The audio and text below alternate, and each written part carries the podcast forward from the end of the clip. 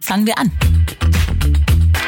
Der einzelne von über acht Milliarden Menschen, die wir mittlerweile sind, ist anders als der andere. Alle sind gleich, aber jeder ist einzigartig und jeder hat einen eigenen Stoffwechsel, er hat eine ganz eigene Geschichte, er denkt anders, er handelt auch anders und muss auch in dieser Form behandelt werden.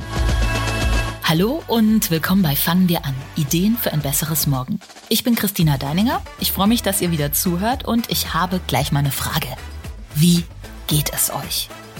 Wie ist es um eure Gesundheit bestellt und vor allem, wie geht ihr mit Krankheiten um? Ich hoffe, ihr habt den Winter gut überstanden, aber vielleicht ging es euch wie so vielen. Da gab es vielleicht unangenehme Begegnungen mit dem Gesundheitswesen, lange Wartezeiten auf Arzttermine oder OPs. Vielleicht seid ihr von Facharzt zu Facharzt getingelt, habt mal dies und mal das gehört. Ja, wie steht's um euer Vertrauen? Euer Vertrauen ins Gesundheitswesen, aber auch in euch selbst und eure Fähigkeit zu heilen. All das sind Themen, die meinen heutigen Experten beschäftigen. Ich spreche nämlich mit Professor Dr. Dietrich Grönemeyer, einen der wichtigsten Mediziner in Deutschland, der spätestens seit seinem Bestseller Der kleine Medikus ja fast genauso bekannt ist wie sein berühmter Popstar-Bruder. Dietrich Grönemeyer ist Radiologe und Rückenpapst. Er ist auch Umweltmediziner und erfahrener Fan der sogenannten Mikrotherapieverfahren.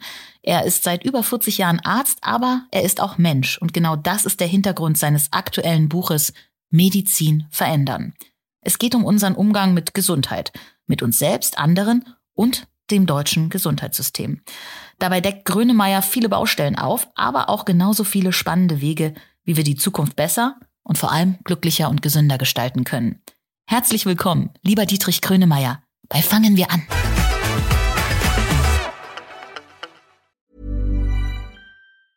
I'm Sandra, and I'm just the professional your small business was looking for. But you didn't hire me because you didn't use LinkedIn jobs. LinkedIn has professionals you can't find anywhere else, including those who aren't actively looking for a new job but might be open to the perfect role, like me. In a given month, over 70% of LinkedIn users don't visit other leading job sites. So if you're not looking on LinkedIn, you'll miss out on great candidates like Sandra. Start hiring professionals like a professional. Post your free job on linkedin.com/people today. Wir zeichnen jetzt diesen Podcast auf in einer Zeit, in der ähm, eine riesige Erkältungswelle über Deutschland schwappt und der Status quo im deutschen Winter 2022, 2023 im Gesundheitssystem, ja, ist ziemlich angespannt. Defizite tauchen auf, die du schon seit Jahren und auch in deinem aktuellen Buch ja ähm, aufzeigst. Aber hättest du gedacht, dass es so schlimm wird dieses Jahr?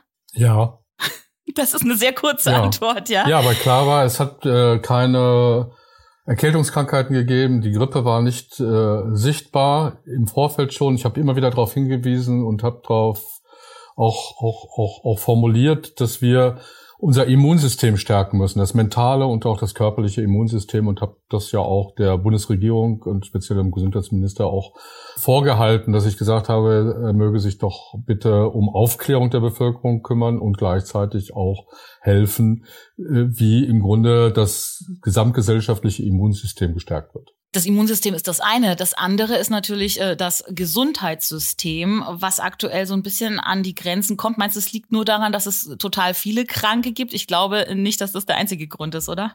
Nein, aber die, die Situation ist ja, und deswegen habe ich gesagt, Immunsystem, das war jetzt bezogen auf Corona. Grundsätzlich ist unser System ja dadurch ge geprägt, dass wir eine Zwei-Minuten-Medizin haben. Zwei Minuten wird gesprochen, dann werden fünf Minuten vielleicht noch untersucht und Bürokrat die ganzen bürokratischen Unterlagen ausgefüllt und dann ist man auch schon wieder draußen aus der Praxis. Und im Grunde ist unser Medizinsystem nicht auf die individuelle Leistungsfähigkeit und Befindlichkeit ausgerichtet. Und äh, die Gesamtsituation nimmt dann noch eine zunehmend bedrohliche Perspektive ein, wenn man sieht, dass zwischen niedergelassener Praxis und Krankenhaus ein, eine riesige Lücke klafft, dass auch die Befunde nach wie vor, man höre und staune, nach wie vor mit dem Fax zu 80 Prozent übertragen werden und im Krankenhaus das eine behandelt wird, im niedergelassenen Bereich wiederum das andere mit anderen Medikamenten, mit anderen Perspektiven herangegangen wird und umgekehrt. Also da ist keine gemeinsame, solidarische und grundsätzlich systemübergreifende Situation geschaffen. Würdest du sagen, dass das die größte Baustelle im System ist? Eine bessere Vernetzung oder was steht da an erster Stelle? Das grundsätzlichste und primärste äh, oder das primäre und, und bedeutendste Fehlverhalten ist eigentlich, liegt eigentlich darin begründet, dass der Mensch als Individuum nicht wahrgenommen wird. Der einzelne von 8, über 8 Milliarden Menschen, die wir mittlerweile sind auf der Welt, ist anders als der andere. Alle sind gleich, aber jeder ist einzigartig und jeder hat einen eigenen Stoffwechsel, er hat eine ganz eigene Geschichte, er denkt anders, er handelt auch anders und muss auch in dieser Form behandelt werden. Das ist das Erste. Also der Einzelne wird nicht wahrgenommen. Das Zweite ist, dass das System der Versorgung nicht präventiv aufgestellt ist. Das heißt, wir haben keine wirkliche Vorsorgemedizin, sondern wir rennen immer der Krankheit hinterher. Und das Dritte ist, dass wir eigentlich an Stellen keine Vernetzung haben, geschweige denn eine digitale Vernetzung, die seit 30 Jahren von jeder neuen Bundesregierung ja versprochen wird, sodass eigentlich Informationen gar nicht äh, zwischen den behandelnden äh, Parteien, zwischen Ärzten, Physiotherapeutinnen und, und Ernährungsberaterinnen und Psychologen, Apothekern, Apothekerinnen breit vorhanden ist, sondern jeder fängt wieder von neuem an im System und man kommt sich eigentlich vor wie letztendlich äh, wie vor 30 Jahren, wo es auch nicht anders war. Du sagst ja, es braucht einen totalen Neubau, keinen Umbau. Also dran rumdoktern, sagst du ja, ähm, würde erstmal nichts bringen. Wir können nicht sofort alles ändern, aber es braucht grundsätzlich ein neues System der Versorgung. Und das muss an einzelnen Stellen angefasst werden. Das fängt in der Hausarztbetreuung an. Für mich ist es so wesentlich, dass wir den Hausarzt, die Hausärztinnen des Vertrauens stärkern. 40 Prozent der Ärzte und Ärztinnen in unserem Land sind eigentlich Hausärzte, aber sie genießen nicht die Wahrnehmung, die sie brauchten und auch nicht die Unterstützung, die sie brauchten, nämlich als Generalmanager oder Managerin des Patienten, der Patientinnen äh, zur Verfügung zu stehen. Das ist ein Riesenproblem, weil wir einfach rumirren. Wenn wir erkranken wie an Corona, weiß keiner von uns eigentlich, was er tun soll und weiß auch nicht, an wen er sich wenden soll und stößt eigentlich überall auf auf Hürden, die man nicht selbst äh, ja, einreißen kann auf der anderen Seite oder über, überwinden kann, auf der anderen Seite eben auch nicht, wie man sich selbst verhalten muss, wie man in der Quarantäne sich beispielsweise verhalten muss, wie es aussieht mit der Ernährung, mit der Isolation, mit äh, der Müllentsorgung und wie lange darf man eigentlich äh, und muss man in der Quarantäne sein. Das nur als ein Beispiel von, von vielen. Und auf der anderen Seite fehlt eigentlich zwischen dem stationären und, und niedergelassenen System der ambulanten Versorgung eigentlich ein Zwischenglied, nämlich eine Institution, die ich nenne Kompetenzzentren, wo einfach Ärzte unter einem bestimmten Thema zusammengeschlossen sind. Sage ich mal Long Covid. Jetzt, weil das hochgradig aktuell ist. Und da müssen Lungenfachärzte, Immunologen, Diagnostiker und so weiter und Psychologen zusammen arbeiten und ähm, Neurologen natürlich genauso und andere Berufsgruppen mehr.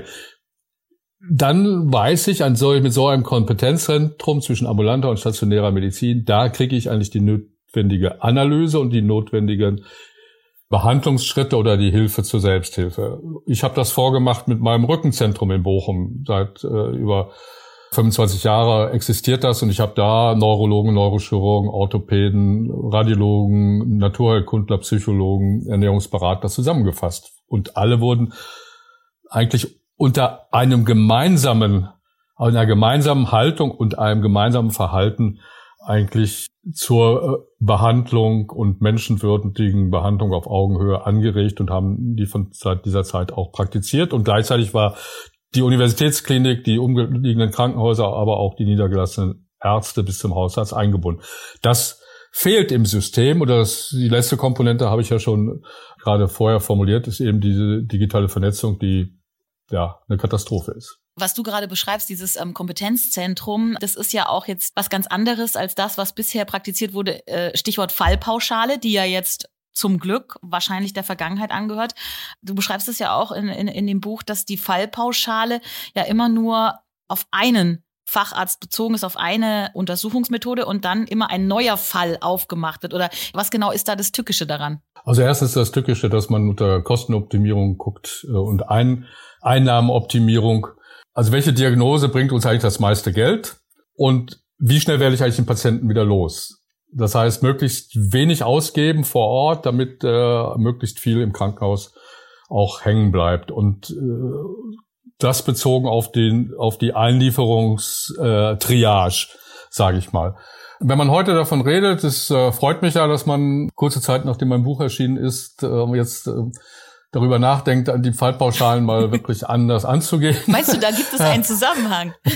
ich, ich, ich, ich bin seit längerer Zeit in diesem System und mhm. formuliere auch immer wieder dieses, äh, dieses Thema, weil ich auch selbst einfach immer darunter gelitten habe, dass nicht die Situation so geschaffen ist, dass man möglichst den Menschen so lange behandelt, bis er einigermaßen gesundet das Krankenhaus verlässt oder einigermaßen vorbereitet, dann aber auch ganz konkret zum Hausarzt oder zu den Kompetenzzentren, so wie ich sie gerade beschrieben habe, dann überwiesen wird. So. Und nicht auf die Reha paar Monate warten muss, sondern dann eben auch guckt, wie wird auch schon die Rehabilitation äh, vorbereitet und diese Dinge mehr. Wenn ich jetzt über die Fallpauschalen reden darf, ja, es ist schön. Nur wenn man guckt, wie lange die Digitalisierung gebraucht hat, um sie überhaupt mal spruchreif zu machen, bis man überhaupt mal angefangen hat, einzelne Krankenhäuser mit niedergelassenen Praxen jetzt äh, zu vernetzen äh, und versucht hat, aber dann auch vergeblich dieses dann im Trio mit den Gesundheitsämtern hinzukriegen, dann wird mir Angst und Bange, denn sehe ich das wieder als Spruchblase. Man sagt das mal, es ist ein politischer Wille, aber ob der von der nächsten, in der nächsten Legislaturperiode noch, noch weiterhält, geschweige denn, dass wirklich sichtbar jetzt auch was sich schon verändert, da mache ich große Fragezeichen dran. Gibt es da noch so ein paar andere Dinge, die auch immer in der Diskussion stehen, die Zwei-Klassen-Medizin, die wir ja hier augenscheinlich in Deutschland haben, also die ja auch ganz stark das Vertrauen der Menschen in die Medizin und in unser Gesundheitssystem erschüttert. Also wenn ich privat versichert bin, äh, bekomme ich den Termin innerhalb von Stunden. Bin ich gesetzlich versichert, ähm, darf ich darauf hoffen, dass ich in drei Monaten irgendwie meine Herzuntersuchung bekomme. Also hast du damit auch Erfahrungen gemacht? Denn äh, du bist ja nicht privat versichert, oder? Ich bin gesetzlich versichert von Anfang an und bin zusatzversichert und ich nenne das ganze System privatsätzliche. Ich komme gleich noch darauf zu sprechen. Ob jetzt gesetzlich versichert oder privat versichert, beides hat Tücken. Das eine ist die Zwei-Minuten-Medizin, das andere ist die Überversorgung und das ja, äh, Versorgen von Privatpatienten mit unnötigen Behandlungen und Operationen oder, oder sonstigen Maßnahmen. Also beides hat ihre Tücken. Deswegen möchte ich gerne den Hausarzt dazwischen haben, das Hausarztsystem, das die solche Dinge auch koordiniert wieder. Und das ist das eine. Das zweite ist, für mich wesentlich, sowohl für den gesetzlichen als auch für den privaten, ist, dass die Anschlussuntersuchung viel wichtiger ist, als ob man jetzt lange im Wartezimmer wartet auf einen Termin oder nicht. Denn wenn danach in Ruhe gesprochen wird, in Ruhe sich Zeit genommen wird, wenn die sprechende Medizin auch ganz anders wieder, äh, wie es mal Herr Seehofer, als er Gesundheitsminister war, äh, versucht hat, eben bezahlt wird, dann warte ich auch gerne lange, um dann einfach auch äh, eine adäquate Antwort auf meine Fragen zu kriegen und auf der anderen Seite auch zu verstehen, was ich selbst zu tun habe neben der adäquaten Therapie. Aber die Anschlussdiagnostik, beispielsweise auf ein Kernspin, auf ein CT, wenn ein Tumor entdeckt ist, wenn ein Bandscheibenvorfall entdeckt ist, das muss doch sofort passieren und nicht Monate später. Und das gilt für beide. Meine Lösung da drin, nicht das ganze System jetzt ummodeln in eine Bürgerversicherung, das dauert Jahre und lähmt Jahre. Jahrzehnte Nein. wahrscheinlich. Wahrscheinlich Jahrzehnte, mhm. genau. Sondern jetzt zu sagen, okay, lass uns privat Zusatzversicherungen entwickeln, immer weiterentwickeln. Es gibt ein Beispiel äh, der Vigo beispielsweise, mit der ich auch zusammenarbeite, die ja Krankenpflege-Zusatzversicherungen anbietet, wo du dich zusatzversichern kannst, damit du im Alter nicht auf einmal dastehst und kannst im Grunde nicht die Pflegeleistung bekommen, die der Staat gar nicht mehr leisten kann, auch wenn er dafür schon Geld zurücklegt in der Pflegeversicherung seit 1995. Aber er kann es nicht mehr leisten, da entstehen große Löcher. Und wenn ich mich da zusatzversichern kann mit kleinem Geld, Wenn ich da auf meine äh, Packung Zigaretten, äh, ich rauche nicht, aber ich sage das jetzt einfach mal dem Raucher verzichte oder mal auf ein Glas Alkohol oder zwei, äh, dann hört sich das doof an. Aber es ist so. Das kann man machen, wenn man um seine Gesundheit sich anders auch kümmern würde. Oder es möchte sich jemand zusatzversichern für Naturheilkunde, für psychosomatische Medizin oder mehr psychologische Betreuung, denn die Psychologen gehen weitgehend auf, sage ich mal, schon fast auf dem Zahnfleisch. Also die Bezahlung ist inadäquat, genauso wie bei den Hebammen oder den äh, Krankenschwestern. So, da lege ich die Finger rein und sage, das kann man sofort ändern. Ja, hier kann man sofort anpacken. Hier kann man den Schwestern beispielsweise äh, und anderen, die so nah am Patienten arbeiten, auch als Dankeschön brutto für netto auszahlen. Das heißt also keine Steuern abziehen, sondern wirklich das gesamte brutto Entgelt geben. Das ist wenigstens ein, ein, ein kleines Dankeschön schon mal an diesen, an diesen Berufsstand für das, äh, was sie leistet. Also ich sage privatsätzlich als Zusatzversicherung Dankeschön sagen mit äh, Zusatzetats bei denjenigen, die sich in den letzten Jahren aufgeopfert haben, die ganz nah an uns Menschen sind und unter Bedingungen arbeiten, auch selbst erkrankt zum Teil, die wir möglicherweise gar nicht leisten würden. Und sie haben ja nicht von ungefähr die höchsten Krankenstand aller Berufe. Ja, hast du ja auch als Schlagwort kranke Schwester. Ne? Genau, ja. genau. Ja, das ist, das ist einfach so. Und ich glaube, da kann man mit kleinen Dingen schon nächste Schritte einleiten. Aber äh, ich habe Sorge, dass man sich in Überlegungen zur Bürgerversicherung oder zur Fallpauschalen, äh, in der Fallpauschalen so einverwickelt, dass wir eben noch von den nächsten Jahren oder Jahrzehnten noch gut davon haben oder schlecht davon haben. Ja, dass es langsam vorangeht, das hast du ja auch in deiner Arbeit äh, gemerkt, dass im Gesundheitssystem oft die Mühlen, auch die finanziellen, die offiziellen äh, äh, langsam malen. Ein großes Thema äh, deiner Arbeit ist die äh, Mikrotherapie, minimalinvasive Verfahren. Und du bist da am Anfang, äh, als du damit angefangen hast, ja auch auf viel Widerstand gestoßen. Zu teuer, zu modern, wozu, wieso, warum, weshalb. Und du hast dich nicht verunsichern lassen. Ähm, kannst du vielleicht mal kurz da das Revue passieren lassen, äh, was jetzt dein Erfolgsrezept da dann doch war? Ausgehend davon, dass ich als Kind der größte Schisser der Nation war, sage hm. ich mal. Also bei Spritzen auch ohnmächtig geworden und äh, hatte was Respekt, dass man in irgendeiner Form meinen Körper irgendwie verletzt. Von daher weiß ich, was für einen Respekt jeder vor einer Operation hat und vor jedem Eingriff auch hat und selbst der Blutabnahme haben könnte. So. Und dann habe ich mir als Radiologe der ich nun mal ausgebildet bin, überlegt, als ich dann die Bandscheiben, den Tumor, die Gelenke vor mir gesehen habe. Ich bin auch Onkologe, ich bin Strahlentherapeut auch und habe gesagt, Mensch, wenn ich den Tumor da sehe, wenn ich die Bandscheibe da sehe, dann kann ich da direkt im Computertomograph oder Kernspintomographen mit einem ganz kleinen Instrument hingehen und habe da festgestellt, ja, wenn ich das so genau sehe, kann ich die Instrumente ja immer kleiner, kleiner, kleiner werden lassen, brauche den Körper nicht aufschneiden und gehe dahin und nehme von der Bandscheibe Gewebe mit einer kleinen Zange oder mit einer Hitzesonde weg, verdampfe da die Bandscheibe mit dem Laser oder nehme Tumorgewebe raus oder äh, äh, zerstöre lokal in Tumortherapie mit Hitze oder mit kleinen Strahlerpartikeln oder mit äh, Medikamenten. Und daraus ist dieser Begriff Mikrotherapie bei mir entstanden, dass ich äh, diese Methode so getauft habe.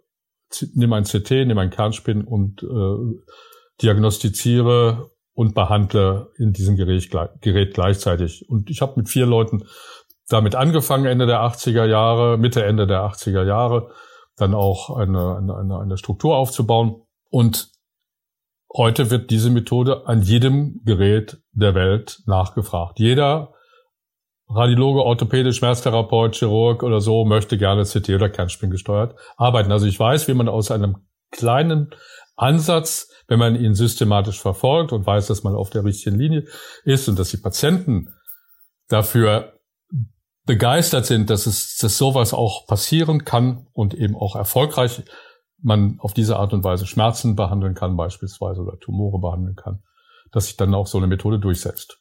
Gegen alle anderen, die meinen, das sei Hokuspokus. Aber es waren äh, schwierige Anfänge, oder? Also du hattest äh, Schwierigkeiten, ja, offizielle klassische äh, Medizin in Deutschland äh, davon zu überzeugen am Anfang, oder? Ja, das war brutal wie Durchsetzen des Elektroautos. Also am Anfang belächelt und äh, auch Elektroauto gibt's ja schon noch in den 30er Jahren. 20er, 30er Jahren hat das ja schon mal angefangen. Es ist dann immer wieder abgeschaltet worden und immer wieder gab's riesigen Widerstand dagegen. Und dann auch, auch am Anfang, als, als Tesla damit anfing, ähm, hat man nicht geglaubt, was das für eine Welle äh, bekommen könnte.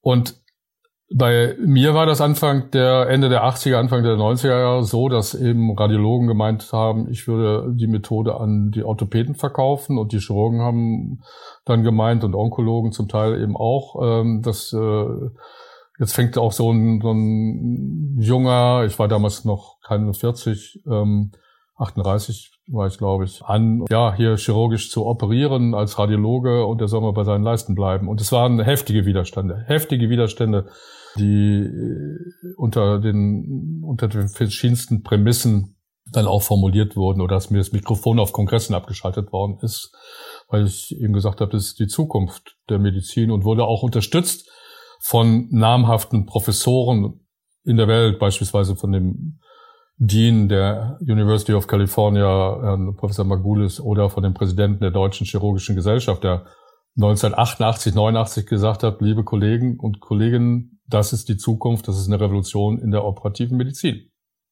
Es wurde aber nicht geglaubt. Das wurde nicht geglaubt. Erstmal. Und du beschreibst es ja auch in Medizin verändern, dass es generell in Deutschland so oft ein bisschen schwierig ist mit Vordenkern und Innovationen im medizinischen Bereich.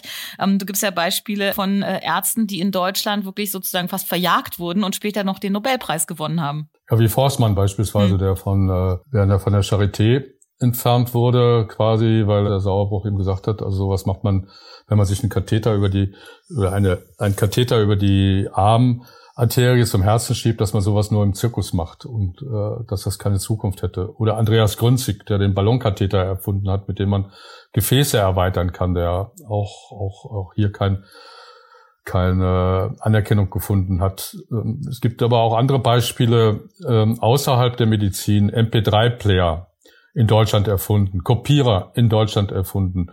Wir haben verpasst, uns in der ganzen digitalen Welt äh, frühzeitig mit der Chip-Entwicklung, obwohl vieles an, an, an den Instituten der Universitäten und Fraunhofer Instituten und Max-Planck-Instituten ja schon äh, und anderen Leibniz-Instituten ja schon vorbereitet war, je nachdem oder auch äh, unternehmerisch vorbereitet war in den, in den entsprechenden Firmen. Aber auch das haben wir verschlafen und ähm, wir, wir, wir neigen dazu, wir sind Weltmeister zu sein mit neuen Ansätzen, mit Innovationen, die die Welt verändern, aber dann werden wir schlapp.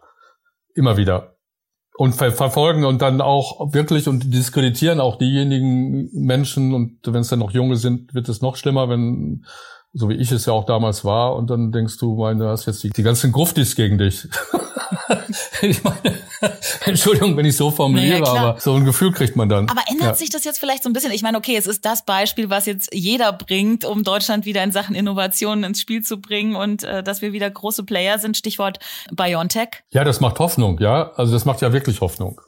Hoffnung, dass ähm, doch aus aus Grundlagenforschung, und da sind wir sicherlich gut aufgestellt. Amerika ist dann noch, äh, investiert noch mehr rein, aber da sind wir, und das zeigt ja gerade der Schein mit seiner Frau zusammen, dass die einfach für, nach einem Krebsmittel geguckt haben, dann von einem pharmazeutischen Brüderpaar identifiziert äh, wurden, dann gesagt haben, Mensch, diese Krebsmittel, das hat eine Zukunft. Ich habe mit denen ja, mit beiden ja auch geredet, auch vorher geredet und man sagte, hm, ist das der richtige Weg, äh, jetzt äh, den wir da einschlagen? Und ich habe das immer auch mit unterstützt, äh, in dieser Form weiter zu forschen und Grundlagen zu legen. Und Biontech ist ja im Grunde nur ein, ein Abfallprodukt.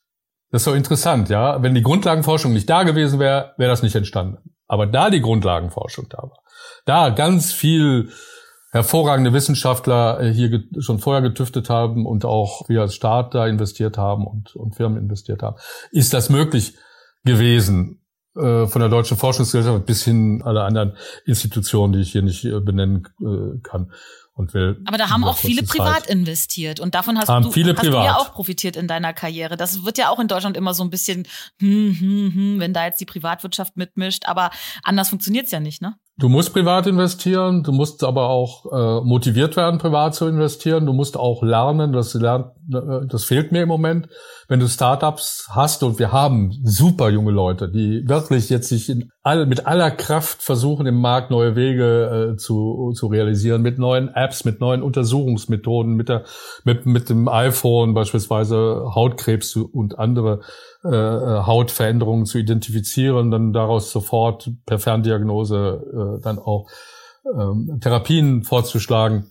Also da gibt es so viele tolle Ansätze. Nur du musst auch verstehen, wenn du einmal investierst in Startups, musst du die zweite oder dritte Runde auch im Blick haben. Du kannst nicht dann auf einmal wieder abdrehen und sagen, jetzt investieren wir, weil ja, wir sind ja schon hier eine blühende Landschaft, aber jetzt wird's zu teuer. Nein, du musst vorher wissen, was du tust, aber dann auch richtig durchziehen.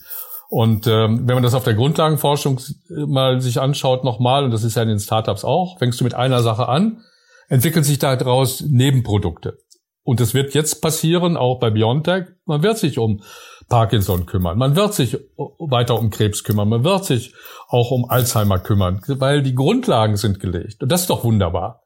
Und da habe ich Hoffnung, ganz klar auch für den Standort Deutschland. Da sage ich eben auch, äh, Spitzenmedizin und Spitzenforschung braucht aber auch viel Geld, was in Private-Public Partnership eben auch realisiert werden muss. Spannendes Thema. Wir sprechen gleich noch über das Thema Gesundheit und wie jeder selber äh, was dazu beitragen kann. Äh, nicht nur der Arzt, sondern auch der Patient. Aber vorher machen wir bei äh, Fangen wir an immer ein ganz kurzes Mini-Spiel, das heißt Ying und Yang. Da bekommst du von mir jetzt immer zwei Begriffe. Du lächelst schon. Boah, Chinesisch. Ja, du darfst dich für, für den einen, den anderen, äh, beide oder keinen entscheiden, kannst auch gerne was dazu sagen. Bist du dafür bereit? Ja, klar. Okay. Lehren oder lernen? Sehr gut. Entwickeln oder anwenden? Beides. Hausmusik oder Rockkonzert? Hausmusik gerne, finde ich toll, kenne ich alles, haben wir ganz viel gemacht zu Hause, aber heute ist es eher ein Rockkonzert als Hausmusik. Sehr gut.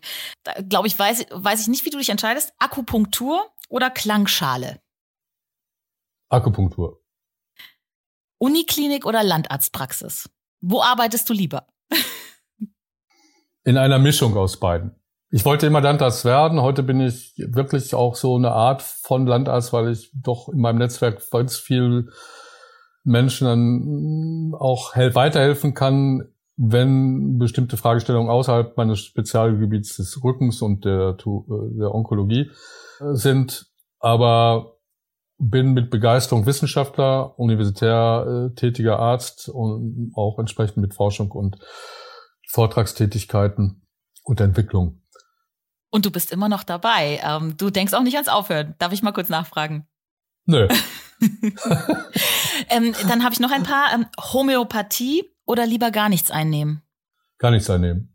Ich finde, grundsätzlich sollte man die Arzt oder den, Arzt oder die Ärztin des Vertrauens haben und mit dem einfach deine therapeutischen Maßnahmen zu äh, besprechen und nichts selbst machen.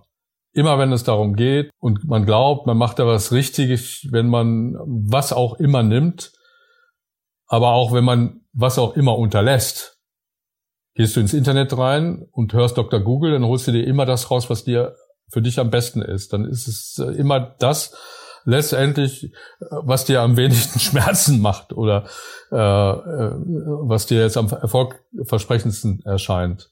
Nein, ich brauche meine Ärztin und den Arzt des Vertrauens mehr denn je in dieser Vielzahl der Angebote, aber auch durch Google et al., durch diese wahnsinnige, massive Wissensüberschüttung, die wir bekommen und auch Nonsens-Konfrontation äh, damit.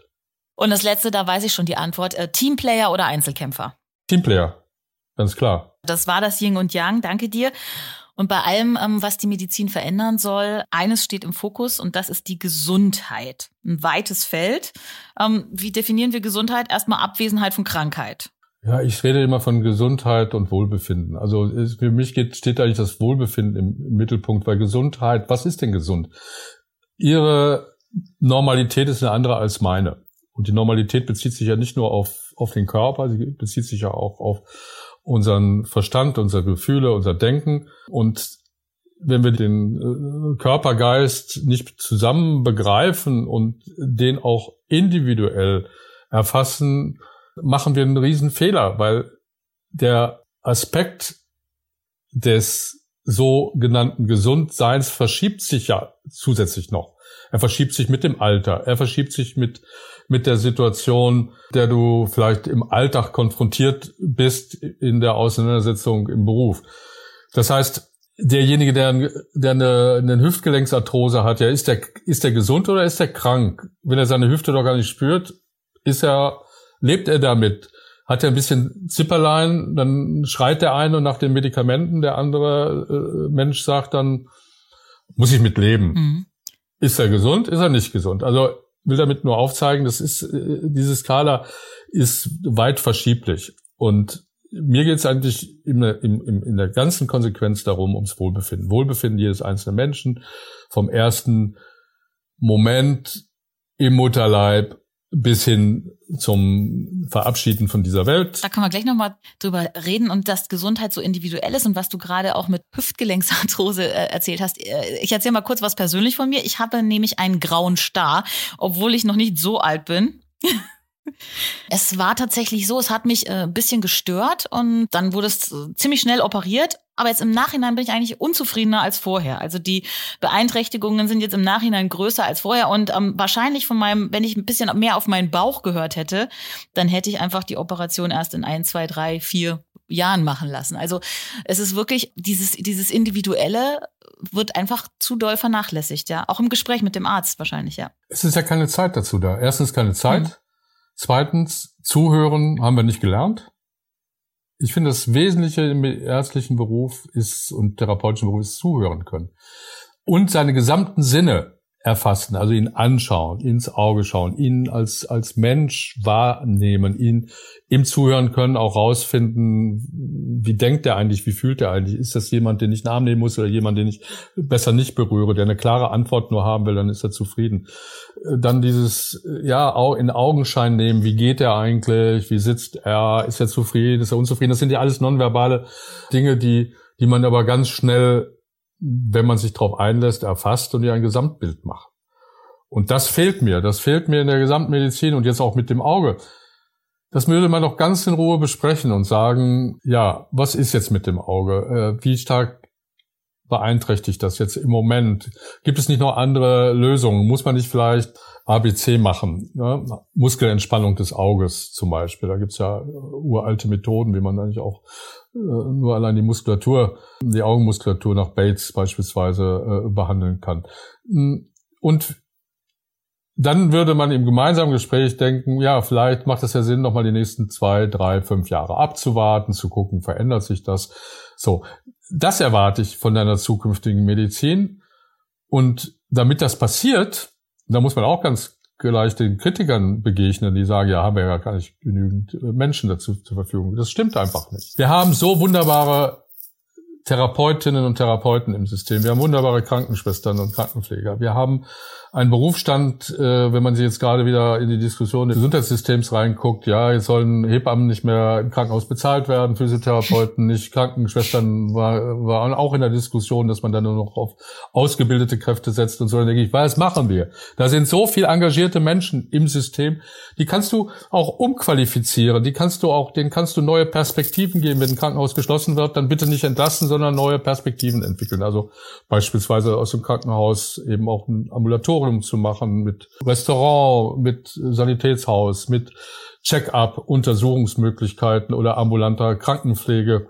Aufwerten der Krankenschwestern, ne, mehr als Co-Piloten des Arztes zu werden, dass sie selbst äh, aufklären, selbst impfen, Ultraschalluntersuchungen machen beispielsweise, verbunden sein mit telemedizinischen Zentren, dann könnte man auch auf dem Land ganz andere Versorgung schaffen und so weiter und so fort. Es ist die die Frage, was wollen wir eigentlich haben? Was für ein System wollen wir? Was ist es uns wert? Und wenn man sich diese Frage stellt, dann stellt man fest, Medizin ist ein Kulturgut immer gewesen. Medizin brauchen wir alle. Gesunderhaltung und Eigenengagement, do it yourself, natürlich von jedem Einzelnen von uns, aber dann auch die Medizin. Sonst würden wir alle nicht existieren. Hier werden wir nicht, wir beide wären nicht hier, wenn es nicht diese Entwicklung in der Medizin gegeben hätte und wenn die Medizin nicht ein Medizingut, ein, ein Kulturgut wäre und nur unter Kostenaspekten entwickelt wäre. Und da hast du ja auch dieses kurze Schlagwort oder diese drei Wörter, teurer ist billiger. Genau. Teurer ist billiger als oder Vorsorgen ist billiger als heilen. Also alles, was ich an Vorsorge machen würde, was es bisher nicht gibt. Wir reden zwar über Vorsorge, aber ich meine, Sie wissen das vielleicht oder haben es selbst erlebt, wenn jetzt Ihr Uterus, Ihre Gebärmutter untersucht wird, die Brust äh, untersucht wird mit Ultraschall, müssen Sie die Kosten übernehmen. Ist das Prävention? Ich finde nicht, das ist nicht die wirkliche Form der Prävention, wenn man selbst noch für seine Kosten aufkommen muss. Da sage ich, gut, wenn ich zusatzversichert wäre, hätte ich da vielleicht eine Möglichkeit. Aber Vorsorge heißt ja auch, dich um den Menschen kümmern, aber auch in seinem ganzen privaten, in seinem ganzen äh, äh beruflichen Umfeld dann genau zu gucken, was kann dieser Mensch, dieses Individuum eigentlich an Erkrankungen bekommen aus seiner Geschichte heraus müsste ich nicht von der ersten Schwangerschaftswoche an äh, bis hin zum letzten Atemzug einfach ganz konsequent äh, Vorsorgeuntersuchungen etablieren. An der Stelle sage ich, ja und nicht mit 18 Jahren aufhören, sondern weitermachen mit den Vorsorgeuntersuchungen und immer wieder gucken, welche Erkrankungen können eigentlich zum welchen Lebensabschnitt gehäuft auftreten. Und dann gucke ich da genau rein und mache genau da die Untersuchungen und genau da werden dann eben beispielsweise die äh, Gebärmutter- und Brustuntersuchungen übernommen. Und der, die Abstriche übernommen und werden nicht dem Einzelnen noch äh, als Rechnung überreicht. Ja, äh, habe ich jetzt gerade zum Beispiel mit meinen Kindern diese äh, Vorsorgeuntersuchungen, die U-Untersuchungen und dann auch die J1 und J2. Bis zum 18. Lebensjahr ist man sehr gut versorgt von den Krankenkassen in Deutschland und dann heißt es ja ähm, viel Spaß und ein schönes Leben noch. Genau. Ja, und dann klagt man hinten und sagt, hinten wird alles so teuer am, zum Ende des Lebens. Ist ja auch so. Da kommt der große, die großen Ausgabenkette kommt zu Ende. Aber wenn ich ganz konsequent vorsorgen würde, und dann noch Hilfe zu der Selbsthilfe leiste und aufklären würde und sagen, was kannst du denn selbst tun und im Gesundheitsunterricht in den Schulen hätte. Die das Schul ist ja auch ein Stichwort, was ja. du hast. Der Gesundheitsunterricht in den Schulen, die Prävention schon ganz früh. Du als Erfinder des kleinen Medikus, ähm, du machst ja auch Kinderuni und sowas.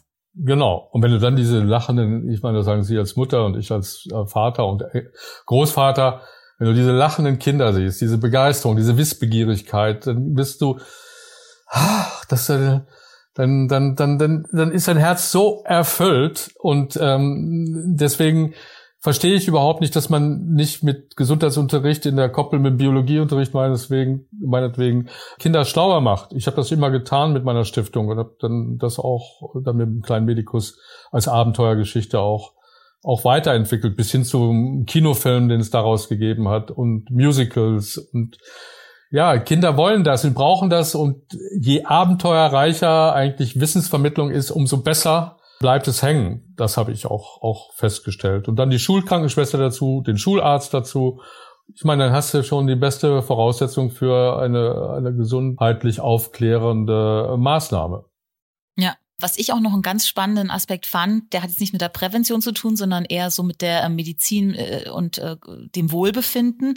Auch die Räume, in denen wir geheilt werden oder in denen wir uns behandeln lassen, die sind oft schon so äh, angsteinflößend und ähm, steril gestaltet und so. Äh, wenn ein Kind irgendwo zum Arzt muss, ähm, es gibt mittlerweile auch schon äh, Zahnarztpraxen, Kinderarztpraxen, die anders sind, aber der Großteil ist doch äh, weiterhin, ja, äh, man möchte gerne rückwärts wieder raus. Eigentlich sollte man sich da ja wohlfühlen und geborgen, ne? Gar nicht erst rein. Also wenn man das ja. teilweise äh, im Krankenhaus sieht, dann denkst du jetzt äh, jetzt erstmal Farbe, ich sage es mal über, übergetrieben, aber Farbe ran und mal äh, einfach Bilder an die Wände und äh, keinen gute, guten Duft, wie du es auch äh, an anderen Stellen in der, in, in, in der Gesellschaft ja immer wieder erlebst, wenn du in, in Institutionen oder sogar Kaufhäuser reingehst, da bist du äh, verführt natürlich. Aber in der Medizin sollte Angst genommen werden. Das kann man wundervoll machen.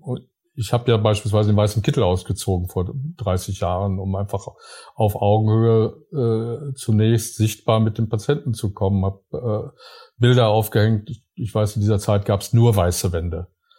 Gab es nur weiße Wände und da war alles steril und da war schon äh, der Geruch äh, war schon abturnt. Und das kann man wirklich wunderbar ändern und auch schnell ändern. Und dazu ist nicht die Investition im großen Stil notwendig, sondern das Machen an sich. So, und wenn ich mir die Schulklos angucke, wenn ich mir Schulen angucke, wenn ich auch drauf gucke, wie aus Bildungsetats einfach Geld abgezweigt wird, immer, immer wieder, um einfach woanders Löcher zu stopfen, anstatt äh, dass wir uns um die Kinder kümmern und vor allen Dingen auch, also um die Gebäude der Kinder, um die Bildung, um Gesundheitsbildung unter anderem oder digitalisierte äh, Wissen weitergeben, aktuelle Strömungen auch aufgreift, die die Kinder gut finden, dich um die Süchte der Jungs kümmerst, das Gaming ist eine Katastrophe. Zum Glück gibt's immer mehr Menschen wie dich oder auch andere äh, Köpfe, die wir hier bei Fangen wir an hatten. Wir hatten vor kurzem eine Folge, äh, ob Deutschland kinderfeindlich ist. Und trotzdem gehen wir weiter voran und ähm, es gibt ja viele Menschen, die auch äh, Lösungen und Visionen haben und du ja auch. Hast schon ganz viel über deine Vision gesprochen. Wir sind jetzt schon fast am Ende von Fangen wir an. Und ähm, wenn wir jetzt mal wieder den Optimismus hervorholen, den du ja hast. Also du äh, erklärst das System ja nicht für gescheitert, sondern du sagst, nee. es wird vorangehen. Wenn du jetzt mal dir vorstellst, nehmen wir mal den Zeitraum von zehn Jahren. Was wäre deine Vision von einer anderen Medizin? Den Mensch als Individuum im Mittelpunkt zwischen einer ambulant und stationär äh, näher versorgten Medizin, in dem der Hausarzt, die Hausärztin des, äh, im Mittelpunkt steht, an der Seite mit neuen Formen der Krankenpflege, der ambulant familiär stationären Krankenpflege. Ich nenne sie auch in der super in der Weiterqualifizierung auch Gesundheitscoaches, die Krankenschwestern, Krankenpfleger werden können. Und vor allen Dingen wäre es mein Dream Team zusammen mit den Apothekerinnen und Apothekern, mit den Patienten zusammen. Also wirklich die, die drei, äh, Patient, Arzt, Krankenschwester und Apothekerin, ein Dream Team für mich, die auf Augenhöhe miteinander äh, sich so miteinander verstehen, vertrauensvoll miteinander umgehen, dass eine neue Form der Medizin entsteht, und zwar regional. Die Politik kann mitgestalten, die muss für uns äh, die, die Voraussetzungen schaffen, aber medizinische Vorsorge und Therapie ist eine lokale, regionale Maßnahme. So, da sind eingebunden alle anderen medizinischen Berufe. Und eine wesentliche Komponente in den nächsten zehn Jahren ist das Do-it-yourself. Also nimm dich selbst auch in die Hand, lerne über Krankheiten, über Gesunderhaltung, über sei achtsam mit dir selbst, finde raus, was dir gut tut und was dir schlecht tut, was toxisch sein könnte, auch menschlich toxisch sein könnte. Und gestalte zusammen mit uns als medizinische Fachexperten eigentlich die Medizin der Zukunft zwischen Hightech und Naturheilkunde. Auch die Pflanzenheilkunde spielt und Ernährung, das lernen wir ja, gerade die Ernährung von den, der jungen Generation spielt eine Riesenrolle. Auch unser Kosmos an sich, unser Planet im Kosmos, ich sage aber bewusst Kosmos, da oben fliegen Tausende von Satelliten rum und Müll auch schon oberhalb von uns, aber auch diese Erde ist natürlich bedroht, das lernen wir auch von unseren Kindern, aber auf der anderen Seite, und da bin ich kein Zweckoptimist, wir haben alle Möglichkeiten, diese Welt auch wieder so weiterzuentwickeln, dass sie für unsere Kinder und Kindeskinder lebenswert sein wird. Unter diesem Aspekt müssen wir Frieden schließen, Frieden unter den Menschen, aber Frieden auch im tagtäglichen Alltag, da wo es Probleme gibt, nicht die Probleme nur anprangern und Aggressionen schüren, sondern Wege aufzeigen, so wie ich mit Medizin verändern, ja, Wege aufzeige, die eine vertrauensvolle und zugewandte Medizin der Zukunft schaffen können. Wow, tolles Plädoyer zum Schluss. Und Gesundheit ist auch Eigenverantwortung. Das hast du ja auch gerade anklingen lassen. Äh, jeder kann was dazu beitragen. Jetzt ganz zum Ende hast du vielleicht noch zwei ganz konkrete Tipps, wie jeder heute schon was tun kann, dass es morgen besser ist. Also du hast ja ganz, ganz viele tolle Tipps in deinem Buch äh, vereint. Vielleicht kannst du da zweimal kurz rauspicken. Der erste Tipp geht um das Entspannen, um Kraft zu tanken. Vor allen Dingen geht es ums Schlafen. Wir sind eine übermüdete Gesellschaft, das hat die DRK schon 2017 herausgearbeitet in einer Studie. 80 Prozent aller arbeitenden Menschen kommen übermüdet zur Arbeit. Und ich befürchte, dass das durch Corona und auch den Krieg des letzten Jahres noch viel schlimmer geworden ist. Entspannung ist angesagt. Und die moderne Wissenschaft bestätigt eben die heilende Wirkung des Schlafes. Denn wer gut schläft, ruht in sich. Wir atmen, wenn wir schlafen, ruhiger und regelmäßiger. Das Herz schlägt langsamer. Die Muskeln werden schlaff. Die Gehirnaktivität fährt herunter. Das Gehirn entspannt sich und das Immunsystem regeneriert die körpereigene Abwehr. Auch die Bandscheibe selbst zieht wieder Wasser. Sie schrumpft ja über den Tag, weil sie hat keine Gefäße und durch den Druck des Körpers wird Wasser rausgedrückt und wenn man sich hinlegt und schläft, entspannt sich die Rückenmuskulatur und die Bandscheibe füllt sich wieder mit Wasser. Aber ausreichender Schlaf beugt Stresserkrankungen wie dem Burnout vor. Er hilft uns nach einem belasteten Tag innere Ruhe und Frieden zu finden und neue Energie zu tanken. So wie gilt, dass zumindest die meisten Krankheiten den Schlaf beeinträchtigen, so gilt umgekehrt auch, dass guter Schlaf Gesundheit und Wohlbefinden stärkt. Das brauchen wir dringender denn je. Und für mich heißt es auch vor dem Schlafen, wenn es geht, zwei Stunden vorher nicht mehr Fernsehen, kein Telefon und kein iPad. Denn diese Aktivität des Sehens irritiert das Gehirn und hält es länger wach und das Einschlafen wie auch Durchschlafen wird schwerer gemacht. Der zweite Tipp, der geht darum, dass man doch sich auch ein Stück weit verjüngen kann. Schlaf verjüngt auch, aber auch körperlich kann man nicht nur was tun, mental kann man nicht nur was tun, sondern auch Ernährung. Zum Beispiel kann man das Herz-Kreislauf-System verjüngen, indem man Blutfettwerte reduziert, indem man die Durchblutung des Herzens, der Herzgefäße, aber auch der gesamten Arterien des Körpers optimiert und gleichzeitig kann man eben auch mit den jetzt folgenden Möglichkeiten des Tipps eben auch ja antiviral und antibakteriell wirken, indem man Zitrone und Knoblauch zusammen mischt. Die Zitrone hat bekannterweise Vitamin C. Sie hat aber auch Flavonoide wie das Naringerid oder das Hesperidin.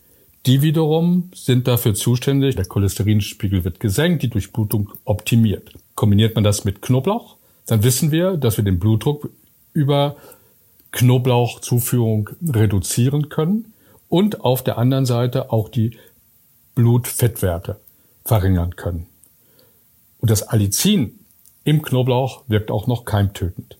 Man holt sich zweieinhalb Biozitronen, schmeißt die in den Mixer, eine Knolle geschälter Knoblauch, Zehen dazu, dann mit einem halben Liter Wasser aufkochen, danach durch ein Sieb alles durchpressen und in eine Flasche hineingeben, in den Kühlschrank hinein. Das ist, wenn man jeden Tag einmal im Jahr drei Wochen lang so ein Schnapsglas nach dem Frühstück oder nach der Mittagsmahlzeit zu sich nimmt, absolut verjüngend für die Gefäße und wenn man es doppelt so stark zu sich führt, eben zwei Gläser pro Tag mal eine Woche lang, dann beugt das auch Erkältungskrankheiten vor. Danke dir, lieber Dietrich, für diese Tipps. Ich möchte noch einen ergänzen, der mir ganz besonders gefallen hat. Freundschaften und Beziehungen pflegen und mit Menschen in Verbindung gehen. Und es war sehr schön, mit dir heute zu sprechen. Danke dir. Mut zum Miteinander. Ich habe dazu mal ein kleines Büchlein geschrieben, wir vom Mut zum Miteinander, jetzt. Denn das braucht die Welt. Jetzt zusammenrücken, jetzt gemeinsam gestalten, jetzt den anderen, auch beim dem anderen zuhören, was er sagt, um nachzudenken, ob er nicht vielleicht recht hat oder gute Ideen für die Zukunft. Guter Impuls. Danke dir für das Gespräch, Dietrich. Das war Fangen wir an. Ideen für ein besseres Morgen. Wenn ihr neugierig geworden seid und Lust habt auf mehr, Professor Dr. Dietrich Grönemeyers Buch heißt Medizin verändern. Heilung braucht Zuwendung, Vertrauen und Mut zu neuen Wegen. Und es ist bei Ludwig erschienen. Ich bin Christina Deininger und ich freue mich, dass ihr dabei wart. Ich hoffe, ihr habt was mitgenommen und fangt vielleicht wirklich spätestens morgen an, was in eurem Heute für unser aller Zukunft zu verändern. Seid achtsam mit euch selbst, kümmert euch um euren Körper, gebt ihm Erholung, Schlaf und gutes Essen, geht in Verbindung mit anderen und nehmt euch Zeit. Zeit für eure Gesundheit und fordert die auch ein, wenn ihr zu denen geht, deren Profession der Erhalt unser aller Gesundheit ist. Stellt Fragen, seid offen und bleibt optimistisch. Wir freuen uns über eure Rückmeldung. Am meisten natürlich über eine Bewertung auf der Podcast-Plattform eurer Wahl ja, oder per Mail an podcast.penguinrandomhouse.de. Und jetzt einfach abonnieren und keine Folge mehr verpassen. Fangen wir an.